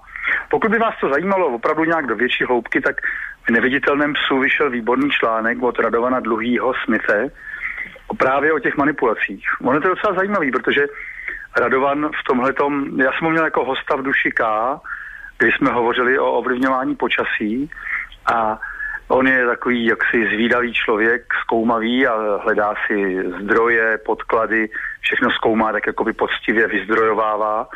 No a on prostě si v tom článku, který se jmenuje Média, nástroj politiků, jak si vzal nějaké studie, knihu od nějaké americké novinářky Cheryl Atkinsonové, pak si tam vzal nějakou studii britských žurnalistů a tak. A prostě on tam ukazuje na to, nebo ty knihy, ty studie ukazují na to, jakým způsobem trpělivě dlouhodobě určité kruhy manipulují média, manipulují veřejnost pomocí podsouvání nějakých typů jediných správných názorů. A je to docela zajímavý si to prostě přečíst. To je ten článek, ze kterého vyplývá, že buď s nějakým nedopatřením jsou určité informace jaksi zatajovány nebo nejsou veřejně ventilovány a zároveň takové jednotné informace jsou vypouštěny a e, do lidí e, tak nějak huštěny zvláštním způsobem. No tak prostě tenhle ten Radovan třeba se tím zabývá v tom článku, kdyby to někdo chtěl si prostudovat, tak ať se na to koukne a může si to tam v klidu pozvolná proskoumat. A hlavně zkoumat, co s váma rezonuje v srdci. Jo, co ve vás vyvolává strach a naopak, co rezonuje v tom srdci, co ve vás probouzí sílu a vaši spiritualitu. No a teď je potřeba si podívat, jestli to, co k vám proudí, jak si posiluje vaši imunitu, spiritualitu, vaši duchovní rovinu bytosti, anebo zda to vás vyvolává strach, úzkost a touhu, aby se o vás někdo postaral, aby konečně někdo přinesl nějaké to správné řešení, nějaký zázračný prostředek, který všechno vyléčí a zároveň a tak dále. Já vám to jasně o čem povídám. Že? Takže eh, myslím si, že je dobré zkoumat různé zdroje, proskoumávat to, dávat si to v sobě nějak tak jako dohromady a nestrácet dobrou náladu, pozorovat tu obludnou sílu sociálních sítí, médií a určitých kruhů, které to vlastní. Jaroslave, my jsme si před malou chvílí povídali o tom, eh, že to berete možná tak trošičku, že se snažíte žít a nenechat se zasáhnout tou současnou situací, tím, co každý den dělá vláda, jaké přijde další nařízení a tak dál a tak dál. Um, Doporučil byste třeba ostatním, aby se z toho nezbláznili, nebo aby se jim dýchalo lépe a žilo lépe, třeba aby tolik nesledovali ty zprávy, nebo jaký je váš recept na to? No, Jak to zvládnout? To tak já myslím, že klíčové je to vypnout, vypnout média, vypnout příval takových poměrně jednostranných informací. To je dobré. A pak si myslím, že je dobré, víte, já teďka jsem natáčel audioknihu eh, David Hawkins, Vzestup po úrovních vědomí. Uh-huh. A včera jsme to dotočili, takže to mám v takové živé paměti, tuhle tu knížku. A ten Hawkins tam eh, vysvětluje, jak lidská bytost může, nebo dokonce ne může, ale většinou se tak děje, procházet úrovněmi vědomí během svého života a podle toho, ve které té úrovni vědomí se nacházíte, podle toho vlastně vnímáte svět, podle toho věříte tomu, že to, toto a toto je pravda, tak to vypadá realita. Jenomže když se posunete do té další úrovně vědomí, tak se to změní. Vy prostě uvidíte něco jiného. Uvidíte to jinýma očima, uvidíte jiné aspekty nebo začnete klást jiné důrazy na jiné stránky své vlastní existence a e, života jako takového. No a to je ono. Tam jde o to, ve které té úrovni vědomí hodláte se trvat, nebo do které se toužíte posunout, nebo toužíte, prostě cítíte potřebu se posunout z určité roviny a to bych doporučil všem, to je prostě možné. To znamená, pokud někdo cítí velký strach nebo rozhorčení nebo dokonce hněv třeba, Myslím, že takových nás je celá řada. No, no, a to jsou ty základní úrovně vědomí. To jsou ty takzvané nízké úrovně vědomí, ve kterých ještě vládne to ego a určitý typ strachu, touhy pomoci a určitého modelu pachatel-oběť, jo. A on říká, tenhle ten Hawking, že samozřejmě je něčem je to přirozené žít v těchto těch úrovních vědomí, ale nemusíme v nich zůstávat, setrvávat. A pak je možné se posouvat dál a pak se děje to, že prostě vnímáte sa jinou existenci, jiný vesmír, jiný život a není to o tom, že byste se vyhýbal tomu něčemu nebo že byste se snažil, aby vás něco nezasahovalo. Ono vás to prostě nezasahuje proto, protože vy už to vnímáte úplně v jiném typu souvislostí.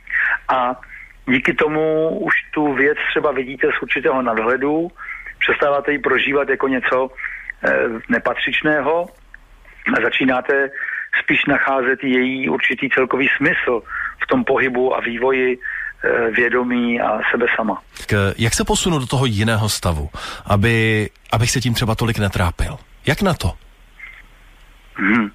No, není to úplně asi na nějaký takovýhle stručný pokec v pátek večer, ale zdá se, že jedna z možností, která tu je, je například precizovat pojmenovávání té situace, to znamená hledat různé typy slov pro označení toho, co prožíváte. Uh-huh. Jo? Vy sám jste použil třeba slovo svízelné uh-huh. nebo slovo náročné. Uh-huh. A to už jsou docela dvě odlišná slova. Když budete to prožívat jako svízelné, tak je to nepříjemné, protože vás to omotává jako svízel, svírá vás to a vy se z toho nemůžete hnout. Když tomu řeknete, že to je náročné, tak prostě připouštíte, že ta situace na vás klade určité nároky, ale zároveň jakoby připouštíte, že jste schopen těmto nárokům dostat a že můžete sebe sama posunout právě díky náročnosti té situace. Já třeba tu situaci přirovnávám rád k těm porodním kontrakcím. Jo? Uh-huh. Dochází k porodu, rodí se nový tvor, přichází na svět nový tvor a většinou to je doprovázeno těmi kontrakcemi, vztahy a bolestmi určitými. A vlastně ten porod není nějak bezbolestný úplně, nebo není nějak jako ve všem jenom hladký, příjemný, krásný, ladný. Může tam být i krev, může tam být nějaké lehké zranění, jo, může to být eh, dramatické, ale mm, prostě vede to k tomu, že se narodí nový tvor, nové dítě. A tady zřejmě dochází k tomu, že se rodí patrně nějaký nové, nové lidstvo nebo nová civilizace, protože, jak se zdá, ten starý způsob myšlení už je odumřelý, odumírá, odchází, neprokázal svoji životaschopnost, což se projevuje na těch různých úrovních neplodnosti, neschopnosti počít dítě a tak dále. Zdá se, že naše civilizace v něčem už je vyžilá, jakože odchází. A teď přichází ty porodní vztahy, to znamená ty nepříjemnosti, ať už je to pandemie, ať, ať už jsou to výbuchy sopek, nebo povodně, nebo eh, hurikány, eh, určité přírodní úkazy, které mohou mm, v letošním roce třeba zesilovat svoje působení. A přichází ty porodní vztahy, pracuje slunce samozřejmě, mění se jeho frekvence, nějakým způsobem pohybuje se mezi minimem a maximem, dělá nějaké svoje nádechy a výdechy. A toto všechno působí na nás často nevědomky. My to nevnímáme všechno racionálně vědomně, Někdy máme jenom pocit, že máme nějakou náladu nebo slabší, silnější energii. Prostě vnímáme to nějakým takovým racionálním způsobem. A lze připustit, nebo já si to pro sebe tak formuju, že jsou to ty kontrakce, porodní vztahy, které prostě povedou ke zrození něčeho nového a že, že teď procházíme takovou tou méně příjemnou částí toho zrození. No tak já jsem takový jednoduchý člověk a když se něco děje, tak já prostě to tak beru, že se to děje, no a tak se to děje. Já mm, nemám představu, že by se to nemělo dít. Já jsem si prostě zvykl, že život přijímám, že ho přijímám se všemi jeho aspekty, s různými možnostmi a zároveň jsem si s takovou jaksi plnou pokorou připustil, že nemusím všemu rozumět, že nemusím hned znát smysl všech událostí, které probíhají, No a přitom si můžu představit, co snad můžu, že, jo, že ty události mají smysl. Že prostě mají smysl, i když zrovna já ho nemusím hned plně pochopit a plně vidět. Určitě víte, že v životě se odehrávají situace, co celkem každý člověk zažil, kdy prožíváte něco, co se vám třeba nelíbí, nebo se vám to nezdá dobré, v tu chvíli vám to připadá třeba jako nespravedlivé, nebo jako nějaký projev osudu. No a po nějaké době najednou koukáte, že to bylo vlastně dobrý. Že to bylo dobrý, že vás vyhodili z práce, nebo že vás opustil partner nebo partnerka, protože to ve vás zažehlo nějakou novou jiskru, nové možnosti, vy jste objevil svou novou sílu a to, co původně vypadalo jako bezvýchodná situace, nebo jako trest, nebo jako něco, co vás jako deptá, najednou se objeví, se projeví jako něco, co vám dalo novou sílu, co ve vás probudilo prostě další roviny a možnosti. Tak takhle já to vnímám, no. Prostě v těch jednotlivých úrovních vědomí vnímáte svět a sebe sama určitým způsobem, který v té úrovni vědomí je obvyklý. A na to, abyste se posunul do jiné úrovně vědomí, patrně jak si potřebujete svou určitou sílu nějakou, nějaký důvod, anebo e, jakýsi záměr, že prostě jenom dovolíte, připustíte nebo požádáte, můžete poprosit o to, aby se ty další roviny před vámi otevřely. Často jde o to jenom to pozvat, jako by se uvolnit a připustit tu možnost. To třeba lze někdy ve spánku, ve snech, ve snění. Jo? Tam je možné někdy požádat před usnutím o tu prozbu o to, aby se před vámi otevřel ten jiný svět, ta další rovina a může se stát, že se to stane. Pak, když vy, vy nějakým způsobem vyzáříte už záměr do prostoru o tom, že byste chtěl tu změnu, že po ní toužíte, uh-huh.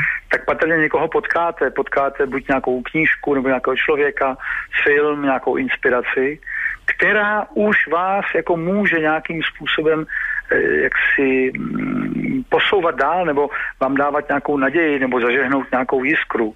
Ďakujeme Jardovi Duškovi, to je asi najsledovanejší herec v Československu a stále tak mám Československo, lebo som sa v ňom narodil a polovicu života som prežil v tejto československej krajine, hoci sme Slovensku, ale som dosť smutný zo Slovenska a ešte smutnejší sme zo situácií našej rodnej matky cirkvi. Mali by sme by, mať na linke Janko z Banskej Bystrice. Tam si bratu.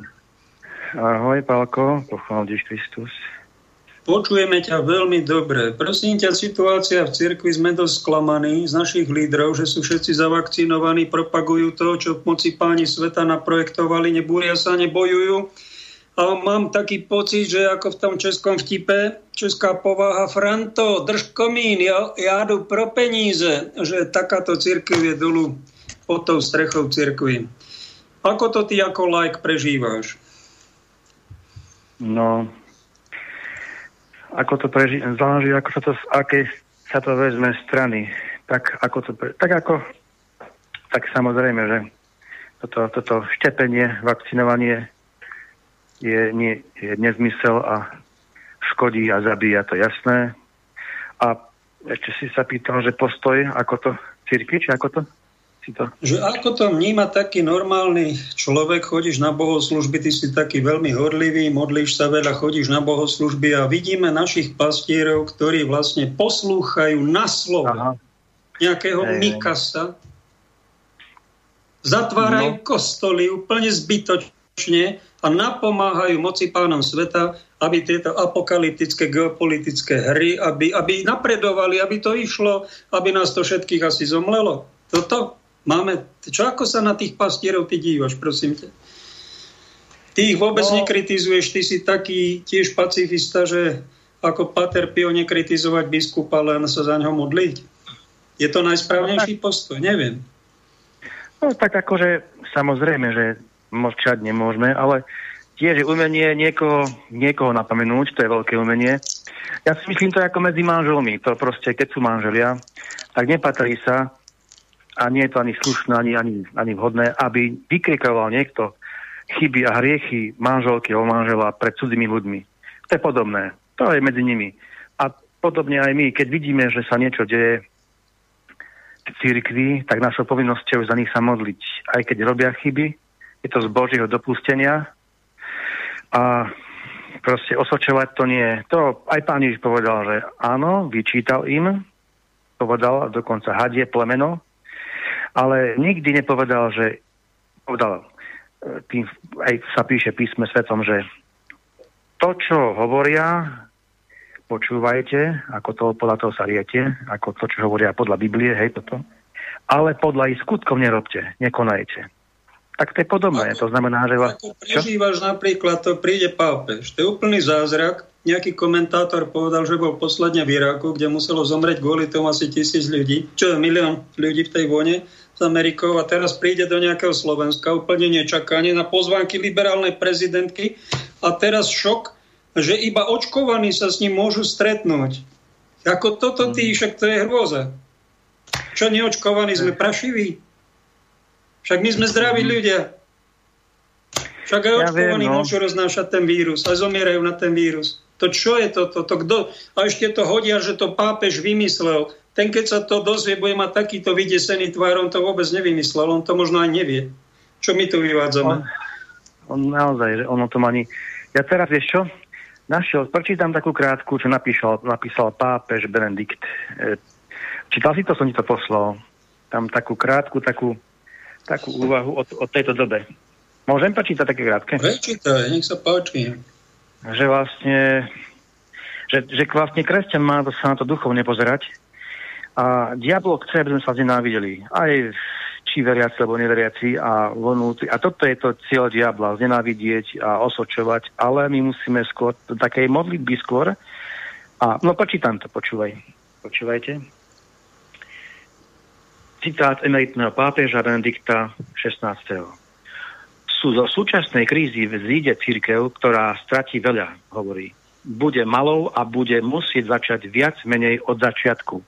Nebude schopná bývať v palácoch, ktoré si postavila v časoch prosperity. Zubúdaním veriacich stratiť, stratiť tiež väčšinu svojich sociálnych privilégií. Stane sa viac obnov, duchovnou církvou, ktorá si nebude narokovať na politický mandát, flirtujúc raz s ľavou a raz pravic, pravicou. S lavicou a pravicou. Bude chudobná a stane sa církvou chudobných a bude to dlhý proces. Keď však prejde celým bolestným prerodom, objaví sa veľká moc duchovnejšej a jednoduchejšej církvy. Vtedy ľudia zistia, že žijú vo svete neopísateľnej samoty, pretože stratili z pohľadu Boha. Pocítia v hrôzu ich chudoby. Potom, potom a iba potom uvidia to malé stádo veriacich ako niečo úplne nové. Objavia ho ako nádej pre seba samých, ako odpoveď, ktorú vždy tajne hľadali. Tak, toto napi- povedal. Pekne, to je múdry pán, múdry, múdry otec, múdry pápež. No. No čo musíme robiť? No tak jasné, tak očkovať nepojdu, ale to je, no, ako to. Počúvaj, Janko, z viacerých strán no. dostávam informácie. Pripravte ano. sa na podzimní transformačný fičák. Príde pápež, bude sláva, odíde a tu prídu tvrdé pandemické opatrenia a že vraj. Neviem, či to je mhm. pravda, ale môže to prísť. Príde nariadenie, všetci, čo chcete E, byť v pastorácii kňazi, musíte byť očkovaní. Ak nie, uh-huh. končíte s pastoráciou, asi to bude najprv v školách, v nemocniciach, v sociálnych zariadeniach, ani omše nebudete môcť vyslovať, ste na úrade práce. Neviem, či to je pravda, ale vyzerá, že smerujeme k tomu. Keby takéto niečo prišlo, ako by sa mal katolícky kňaz zachovať? Poraď mu, ako verný like. No, ako by sa mal zachovať? Mal by no, poslúchať tak. biskupa, dať sa očkovať a zostať v službe, ako to povedal jeden kňaz Martin, že on je proti očkovaniu, on je zhrozený, že iba očkovaní môžu prísť e, k pápežovi, to je strašné, ale ešte, že pánu Máriu má. No ale keď to biskup nariadi, aby bolo jasno, kňaz Martin zapovedal, možno za väčšinu kňazov, posluchnem biskupa. Čo by mal, tak, ako no. by sa mal zachovať státočný kresťan, katolík, boží služobník? V takejto no, ja situácii. Si... To im povedz. Nech sa páči. Ja, ja si myslím, že, že človek, žiadny človek, ani kňaz nemá, a zvlášť kňaz nemá konať podľa proti, proti svojmu svedomiu. To je tá posledná inštancia, svedomie. A to, to znamená, že vlastne toto není správne. A keďže teda Miliť sa môže každý pápež. Sveta Brigita tiež napomínala pápež, aj Ketala Sienská. A keď sa milili, potom robili pokánie, hej, uvedomili si to. A to je to isté teraz. A ja verím, tomu som si istý, že očkovanie je zlé a nikto ma k tomu nemôže donútiť. A, takže tak, akože odmietnúť, no. Odmietnúť to, samozrejme. A keď, a keď ma aj potrestajú za to, by ma potrestali, hej, by ma vyhodili, alebo neviem čo. Tak by som to prijal. Prijal by som to a nakoniec to vlastne ukáže, verím tomu sa ukáže, ten čas príde, keď všetci spoznajú pravdu a potom budú toho lutovať. No a moje povinnosťou je čo? Im odpustiť. No a je to z Božie, je to, je to plán Božieho dopustenia pre niečo. Takže Pán Boh dopúšťa a, a je to pre našu, naš, našu, naše posvetenie. Hej, a ako tak, Bude to zaujímavé, koľky, keby takýto príkaz prišiel, je 3,5 tisíc kňazov na Slovensku. Hej. Typni si, koľky z nich by ten tlak uniesli. Koľko percent? No. Tvoj ty. No, ja, ja si myslím, že má možno 10 percent. 10 no, percent?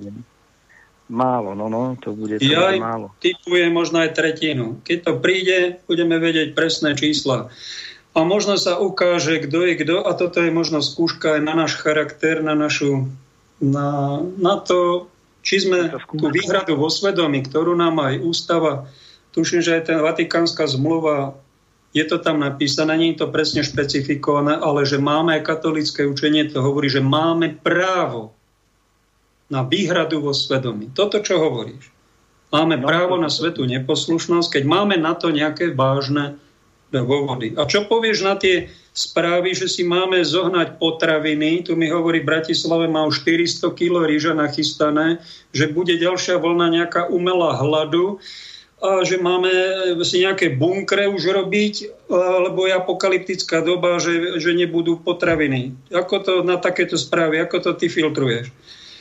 Ja si myslím takto, že skôr sa máme spoliehať na tú Božiu manu, Božie jedlo.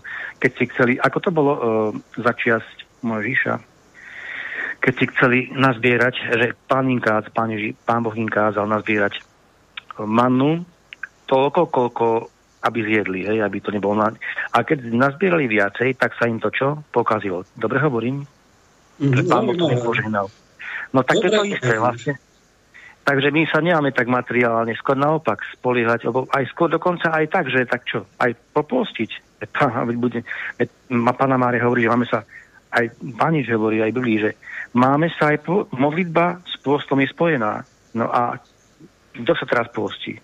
Kto sa teraz no, konečne schudneme, dobrá správa, lebo no. máme také pneumatiky mnohí a nemôžeme schudnúť, tak, to, tak možno to bude krásny čas na to, aby sme to dali dole, opekneli sme aj tí boží služobníci, však to sa nehodí, keď sme takí kotlíci, takí no, bugriškovia. Počúvaj, Janko, raz sme rozprávali v telefóne, ma to veľmi oslovilo a hovorím, toto raz musíš povedať v rádiu.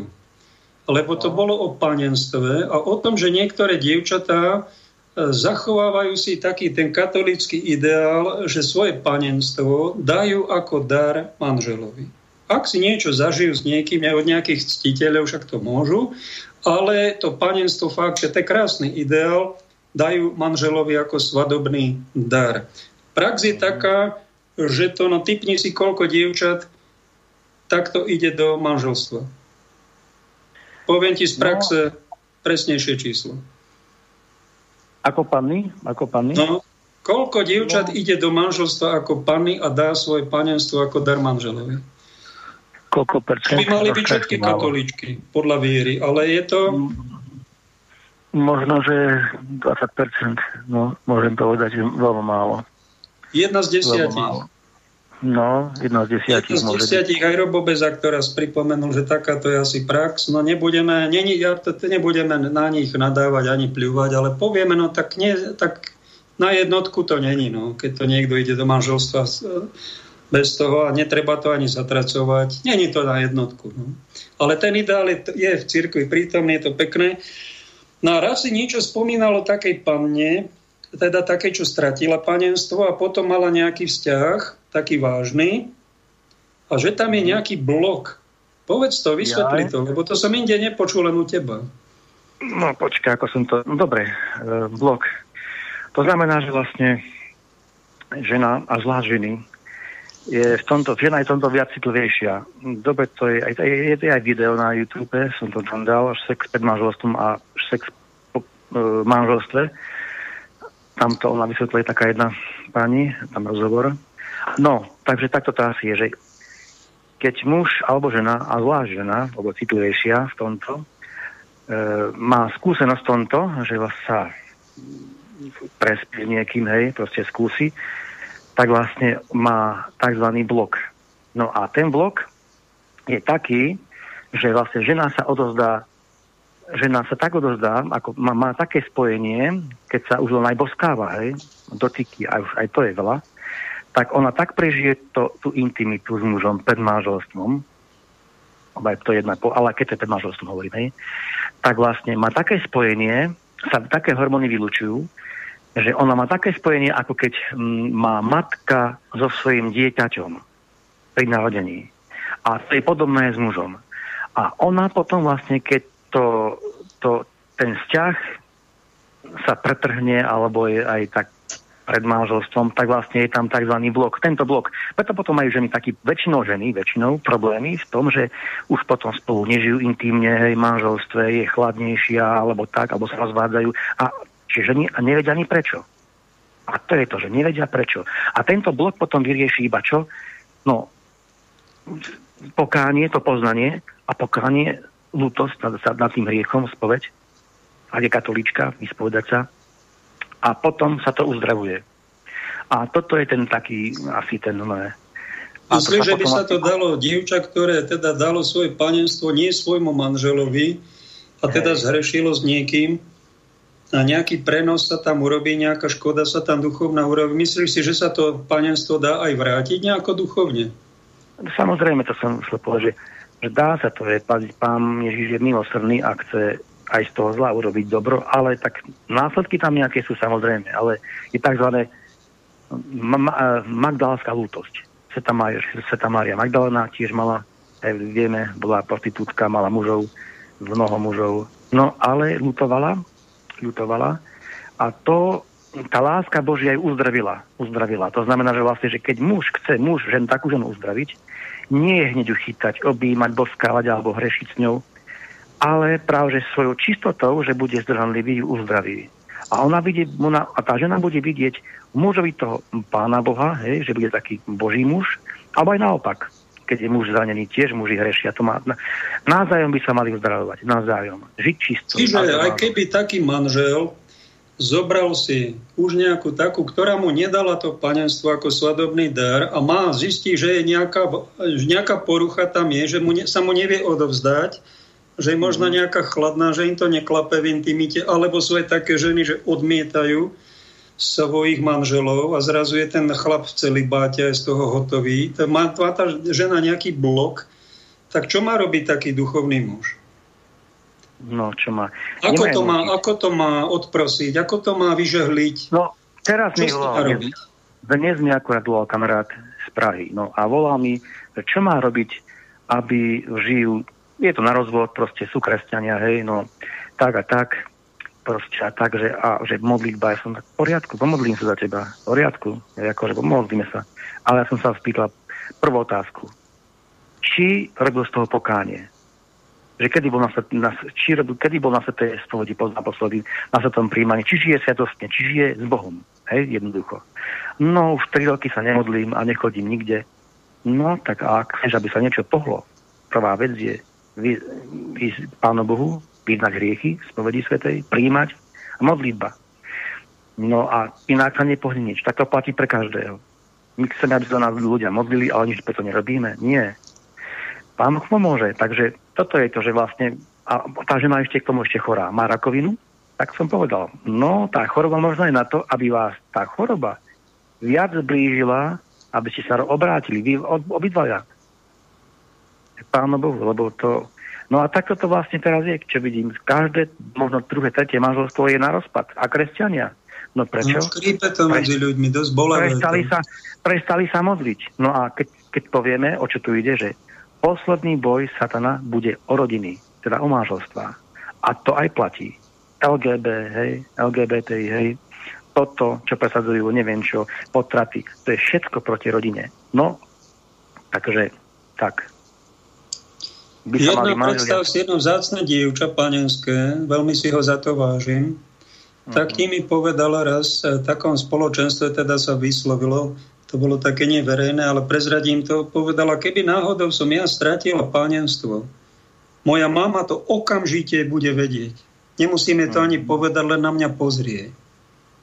No, Predstav si, toto mi povedala katolická. V evangelickom prostredí som, bola nejaká taká podobná reč o panenstve a tá mama povedala, ja neviem, či moja dcera je panna. Mala nejaký vzťah, ale ja to neviem. A tak pýtam, a vy ako matka, vy to neviete? Vy cítiť? Však to matka pozrie do očí svoje dcera, musí to cítiť. Tak oni ti to tam, tam tu nemajú a tu to majú. Zaujímavé, to taká perlička. No, tak aj toto, že máš pravdu.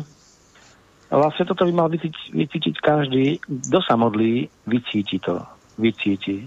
Ale kto žije svetsky, tak to nevycíti kto nemá také zásady, že panenstvo až do manželstva. Nehovorím, stane sa, kto je teraz je čistý, málo kto, hej, nemá ľudia, nemajú, neverím tomu, že by každý no mal to umysel. sú výnimočné prípady, kto, to, komu ja, na tom záleží. To vo svete to je úplne bežné, devalvované, to ani žiadna hej, hodnota, ale... to je na posmech nejaké také dievča slušné, dnes aj slušný chlapec.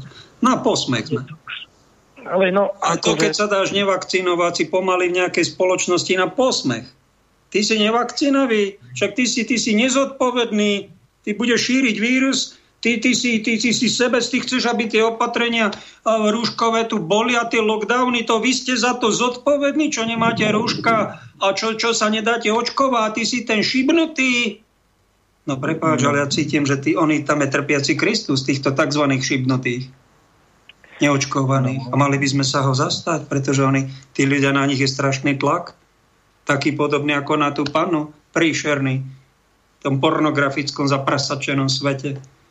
To už málo kto, málo ktorý chlapec si vie vážiť a ceniť a boskať ruku um, svojej uh, nejakému panenskému dievčaťu. Že to je niečo veľmi vzácne. To je výnimka no, dnes. No to hej, no. Ale hovorím, no, žijeme v ťažkej dobe, tak aspoň aspoň človek nech, si, nech sa aspoň máme šíriť no Božie evanelium, Božiu pravdu tam, kde sa dá a zachrániť tých, ktorí sa dajú zachrániť, no a ktorí aj sa chce zachrániť. A verím tomu, že mnohí sa chcú zachrániť, mnohí chcú byť spasia, teda, no, chcú byť, žiť dobre, ale nemá im to kto povedať, nemá im dodať svetlo. A má možno my, kresťania, aj cez rádio a tak cez kadejaké veci môžeme šíriť dobro, Božie veci, aby ľudia spoznali pravdu. Mnohí ľudia hovorí sa, mnohí, môj ľud hynie, Ozea 4.6. Môj ľud hynie, lebo nemá poznanie. No, takže chýba to svetlo, to poznanie, tá pravda Božia, aby ľudia vedeli. Mnohí sú takí naozaj nevedomé, idú do záhuby a ťahajú ich tam tí, ktorí by možno nemali a no a toto je tá, tá skaza. Vlastne musíme otvárať ľudí.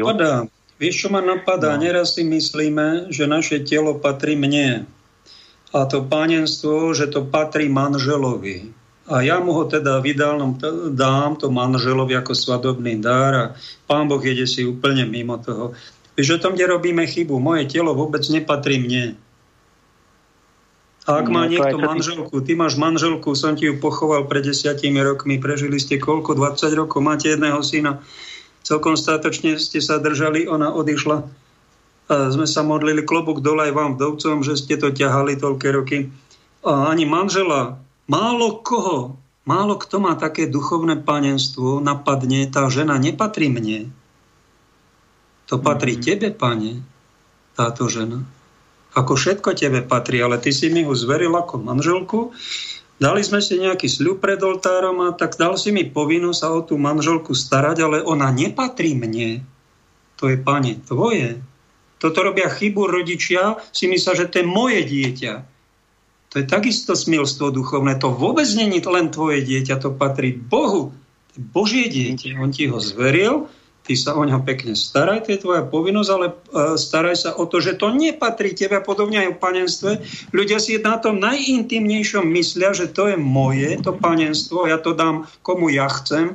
Malo by to povedať také dievča, to panenstvo, Pane Ježišu, patrí tebe, ty si ženích. A ja to tebe darujem aj svoje telo, aj panenstvo a keď mi povie, že mám si zobrať niekoho za manžela, ktorý to berie vážne so mnou, tak ja, ja mu to prepožičiam, to panenstvo a jemu to patrí. Toto je ideálny stav.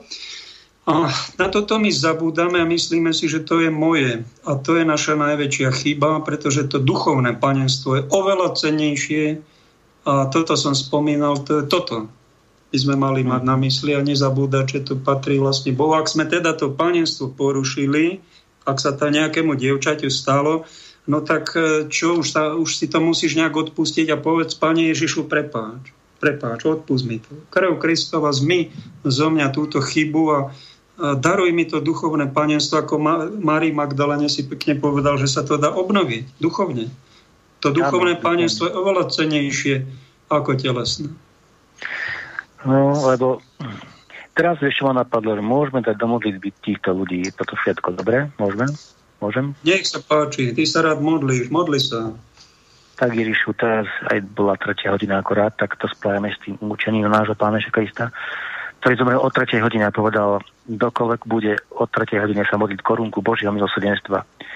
A tak Pán Ježiš tej hodine slúbil, že vypočuje každú modlitbu, ktorá, ktorá tam slúži na posvetenie a nám aj celému svetu. Tak Ježišu, o to vysvetých ráno tej krvi kladáme nás, tento rozhovor, aj všetkých tých, ktorí počúvajú ich rodiny, naše rodiny, deti, tých chorých, beznádejných, zúfalých, aj tie, aj tieto ženy, dievčatá, všetkých mladých, ktorí vstupujú do manželstva a aj tí, ktorí sú v manželstve, aby Pán Ježiš zachránil tieto vzťahy. Ježišu, my ti ďakujeme a prosíme ťa, že aj aby si ukázal tú nádej pre tých beznádejných, že ty si tu ešte ten, ktorý môže vstúpiť do toho do, do týchto problémov, ale my ti to musíme dovoliť. Prosíme ťa, daj, aby sa ľudia otvorili tebe.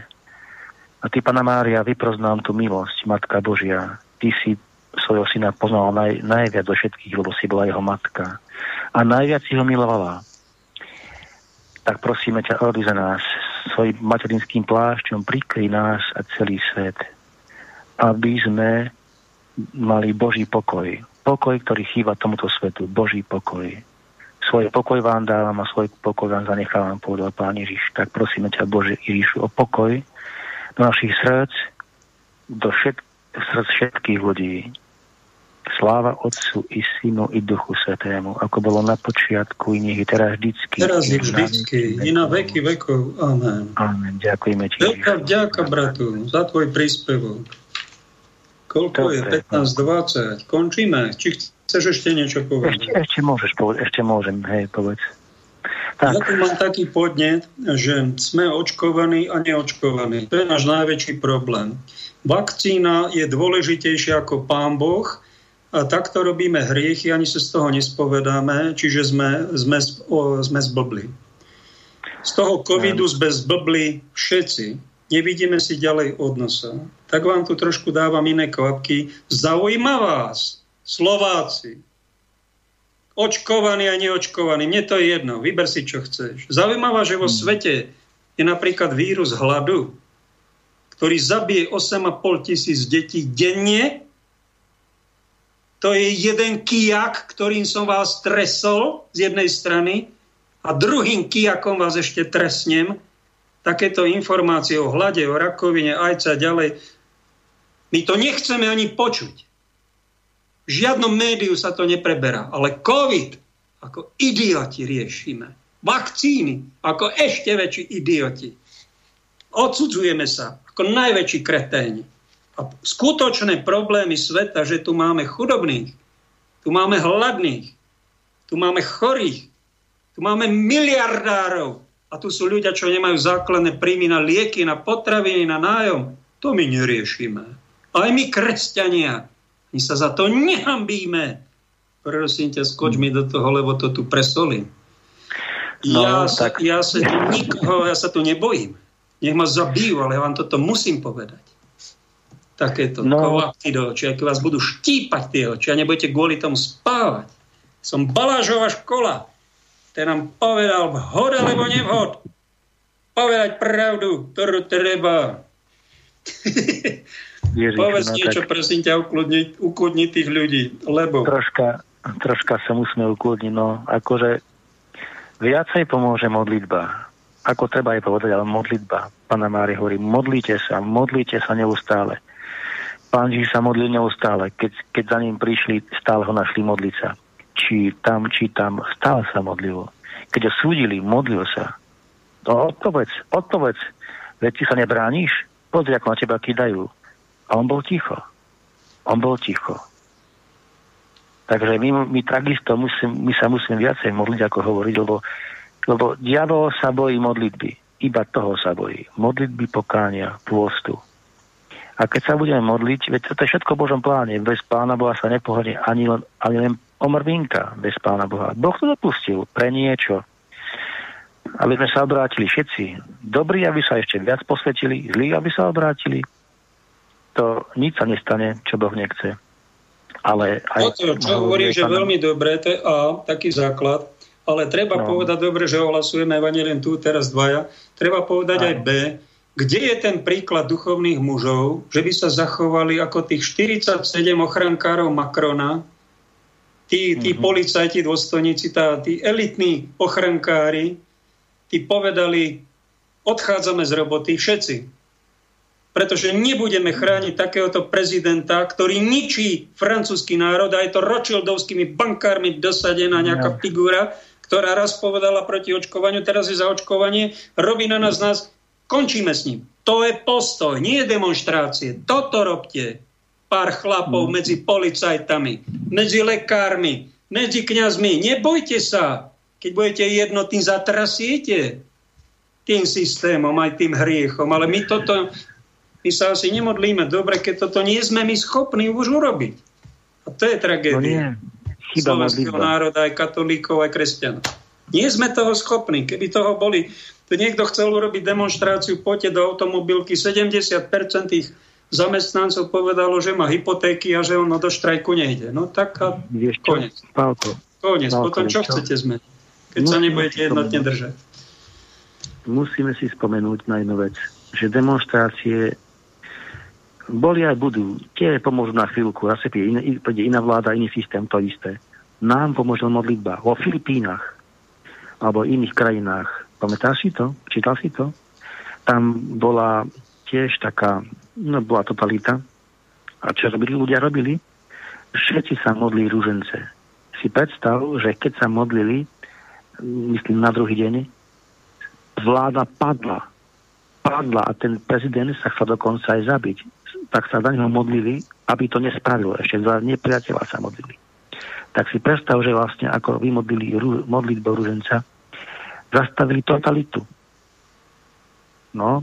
Uznávam, a... bratu, z nás dvoch, čo ohlasujeme teraz Evangelium, si múdrejší. Konec relácie, milí poslucháči. Ďakujem za pozornosť. Prosím, záverečnú pesničku.